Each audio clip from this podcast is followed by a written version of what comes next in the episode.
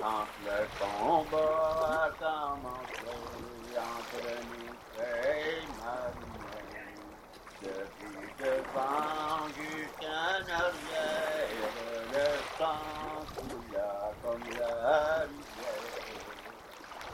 Raconte-moi notre histoire. Vous écoutez le premier balado historique sur le village de Tête à la Baleine. Épisode 4.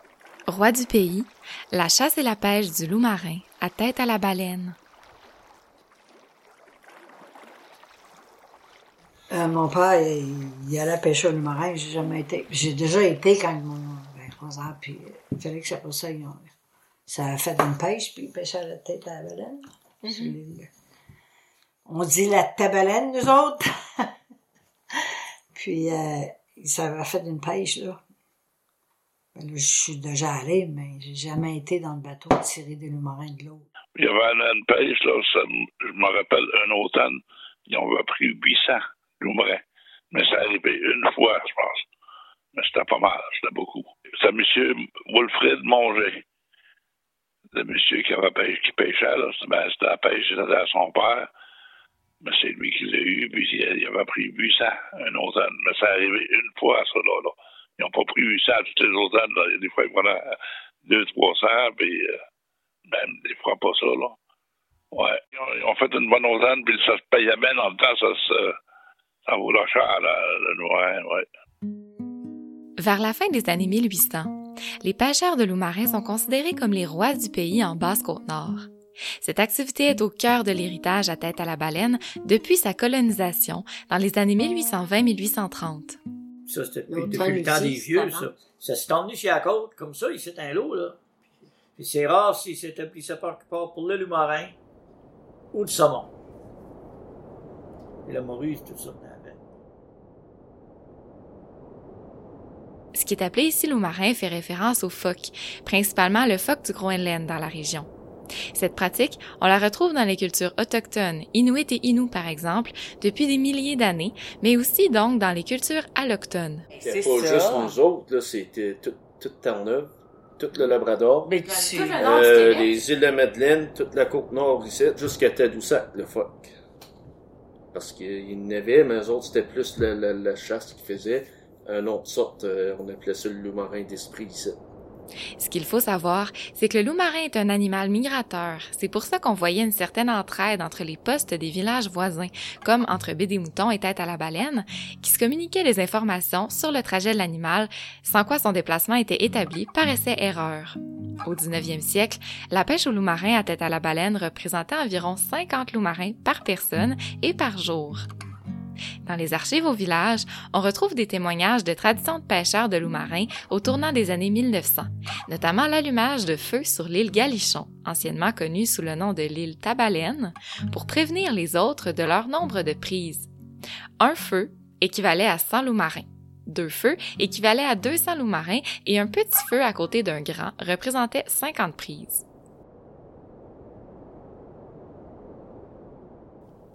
Au printemps, l'animal est chassé sur les glaces. Puis, à partir de l'automne et parfois même plus tôt, il est pêché dans les baies. Je sais qu'il y a la pêche à loup marin, mais il y a aussi la chasse à loup marin. Ça dépendait des saisons? Ou la chasse à loup marin, c'est le printemps, dans le jeune loup marin.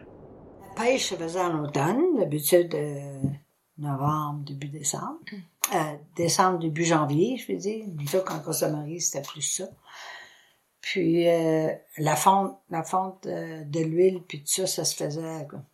Mois de mars. Mars-avril. Lorsque capturé dans les filets où il s'est noyé, le loup marin est laissé geler en boule, comme on dit ici, c'est-à-dire dans sa position naturelle lorsqu'il a été pêché. Les jeunes loups marins ont encore les capots blancs, à savoir les loups marins en gestation dans le ventre de leur mère, qui ont donc une fourrure blanche, sont récupérés lorsqu'ils sont pêchés. Pour la chasse aux loups marins, les hommes se rendent sur les glaces où les femelles mettent bas en mars pour abattre les jeunes phoques traditionnellement avec un bâton, mais aussi parfois avec une hache ou une carabine. La chasse au bâton suivie de l'achèvement rapide de l'animal est considérée encore aujourd'hui par les experts et les expertes du domaine comme la technique la moins souffrante. Les loups marins sont ensuite ramenés au village avec un bateau à coque résistante vis-à-vis des glaces ou à partir de la fin des années 1960 avec une motoneige. Cette chasse peut être très dangereuse selon l'épaisseur de la glace et selon la saison. Le printemps, par exemple, ça, c'est plus risqué. On quitte laisser notre peau une fois. Comment ça? Ouais. Tu sortais dans ce temps-là. Tu sortais avec des bateaux ouverts, pas de cabine dessus, là. Tu sortais à 12, 14 000 au large, là. C'est tout ça. Puis là, la banquise, là, c'était dans la glace, là. Fait que là, tu marches là-dessus, puis tu cours après ton mouvement. Ben oui, ça. Finalement, c'est intelligent, puis des fois, là, un petit bon temps, tu fesses dessus. La valeur d'autrefois était très bonne, et les gens voulaient donc maximiser leur prise. C'est donc fort de la poche, comme on dit. Tu frappais. S'ils pouvaient changer le bateau, ils l'avaient changé. Parce que ça se vendait cher. Le marin était cher. Le marin se vendait cher. Même si on utilise tout du loup marin, leur peau constitue l'intérêt des captures. Elle est souvent séchée puis vendue. Le séchage des peaux est à l'hiver. Il en résulte que certains le font à l'intérieur de leur propre maison, même si cela était généralement fait dans les hangars, appelés ici des bâtisses. Lorsque la peau est séchée, le gras est récupéré et réduit en huile à l'aide d'un feu de bois sur une installation appelée une fonderie, située à l'extérieur. J'appelle ça une fonderie. Ouais. Il y avait des grosses, je sais pas comment ça pouvait prendre de livres, de crotons. Ils coupaient tout ça en petits crotons, là, pour que ça fende. OK. Puis là, ils mettaient ça dans un... Dans un gros chaudron. Ils appelaient ça comment ils appelaient ça? Ça, c'était, en tout cas, on va dire un tonneau, là, mais c'était en métal. OK. Puis ils mettaient des feux en dessous, puis là... On coupait les crotons, puis ça allait dans le chaudron, puis ça bouillait, puis ça venait d'huile. C'était mis en galon. L'huile. Les gens se rappellent jusqu'à l'odeur produite par l'activité de la fonte de l'huile de phoque. Ça sent pas bon, l'huile du marin. Ils faisaient un feu, puis ils brûlaient leurs vêtements. Là. Fait que tu mettais pas ton habit du dimanche pour aller... Ah non, c'était toutes des vieilles guenilles, tu vois. Ça sentait pas bon.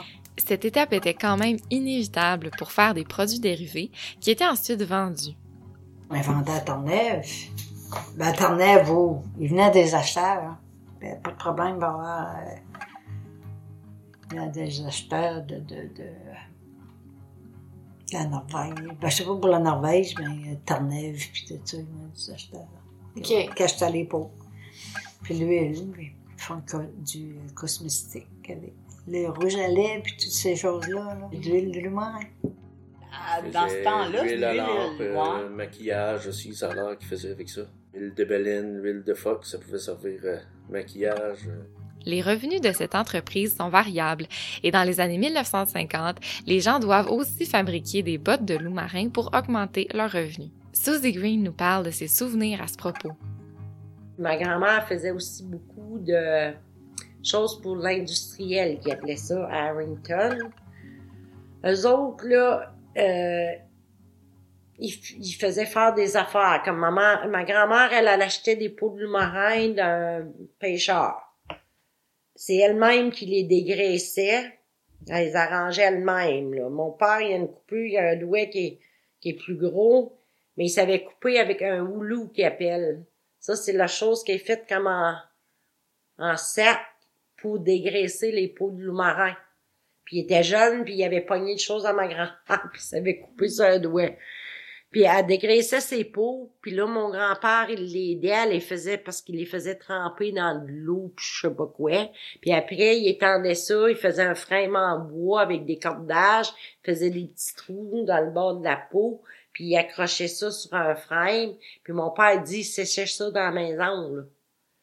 Mais mon grand-père, ça, il faisait ça, cette partie-là, pour ma grand-mère. Mais là, elle, après, avec ça, là, quand ça avait été genre comme... Sa peau avait été travaillée puis tannée d'une certaine façon, j'imagine. Elle faisait des bottes en peau de loup marin, elle en vendait à Saint-Pierre, partout, là.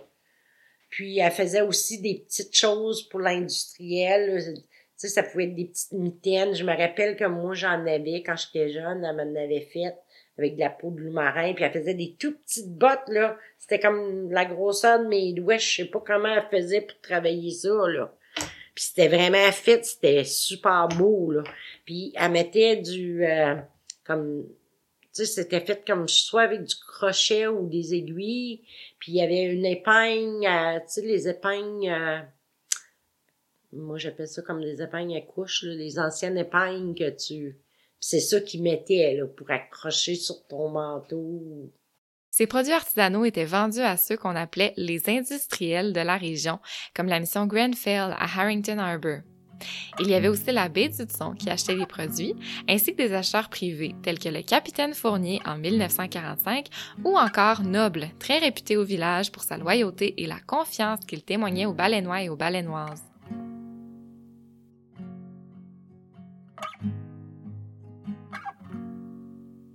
La pêche et la chasse au loup marin sont pratiquées activement ici jusqu'au début des travaux d'hiver, qui commencent ici entre 1962 et 1963. Il s'agissait là de travaux manuels au village qui deviennent vite une source de revenus plus fiable. Si la valeur des pelleteries en général avait déjà diminué dans les années 1930, influençant donc à la baisse le niveau de vie des Baleinois et des Baleinoises, la valeur des peaux de phoque précisément diminue encore davantage dans les années 1960. Une vaste campagne contre la chasse aux phoques débute en Europe et culmine pour notre région du Québec en 1977, alors que Brigitte Bardot elle-même se rend à Blanc-Sablon pour militer contre cette activité. Voilà ce que c'est qu'un bébé phoque et voilà ce qu'on tue. Par centaines de milliers pour la fourrure. Ces petites choses qui se laissent prendre comme ça, tout confiant, adorable. Madame Bordeaux, à Blanc-Sablon, c'est un carré de glace avec des bébés de marais dans ses bras. Elle passait à la télévision, elle, là. Ça a fait une bien mauvaise publicité pour les pêcheurs. Elle n'a pas été aimée des pêcheurs, madame. Puis les Madelinos. Oh. Tu sais qu'elle a fait aux Madelinos aussi, là. Fait que là, c'est à partir de ce moment-là que ça a commencé à être moins bien vu. Ben oui, ben oui. C'était des bébés que les gens tuaient, puis c'était ci, puis c'était ça, tu sais, c'était... Parce que les gens utilisaient les peaux ici, puis les peaux des bébés, c'est différent. Oui, c'est blanc. Différents journaux de l'époque rapportent le discours de Brigitte Bardot à l'égard des chasseurs et des pêcheurs de loups marins. On y lit par exemple que Madame Bardot qualifie l'activité de massacre et de luxe de sauvage. Est-ce que c'est mignon? Est-ce que c'est mignon? Oh là là! Comme on peut les tuer, c'est dégueulasse! Des perspectives de chroniqueurs madelinots, notamment, viennent à la défense de cette chasse au cœur des différentes cultures autochtones et allochtones, nécessaires à la survie des familles, entre autres de Tête à la Baleine, pendant des décennies. Ça servait à nourrir leurs chiens. Dans ce temps-là, ils travaillaient avec ça. C'est ceux qui sauvaient leurs chiens, ici. Mm. Puis à nourrir aussi durant l'hiver une partie de la famille. Mm. Comme mon père disait, là, les chiens, là, ils étaient obligés de les avoir. Là. Mais s'il n'y avait pas de phoque l'automne, là, ben, il y en a qui perdaient tous leurs chiens, qui ne pouvaient même pas couper de bois. Fait que c'était vraiment ça leur bouffe. Ouais. Fait qu'une ressource dépendait de l'autre. Il y avait la boîte qui appelait, là, qui pouvait mélanger, qui achetait. Mais c'est quand il n'y avait pas les moyens, là. C'est vrai. Ils se fiaient beaucoup sur le phoque, là. Qu'à cela ne tienne, en 1987, la chasse au blanchon, le petit du phoque, est interdite au Canada. Cette interdiction est encore contestée aujourd'hui dans différentes régions. Pour ce qui est des phoques adultes, même si la chasse récréative n'est pas interdite, les controverses internationales qui l'entourent et sa mauvaise réputation ont drastiquement réduit sa valeur, sa pratique et les opportunités de transfert de savoir-faire entre les générations.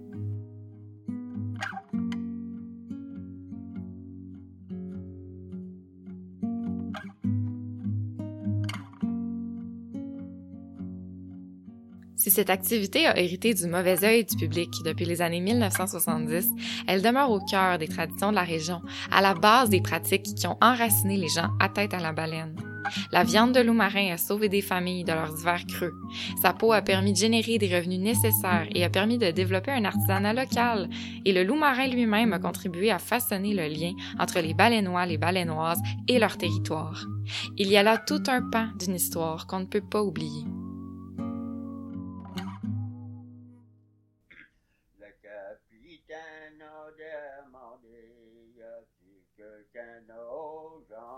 Dans cet épisode, vous avez entendu les voix de Susie Green, Douglas Green, Delvina Anderson-Manger, Mireille-Manger, Gilbert-Manger et d'autres personnes qui désirent demeurer anonymes.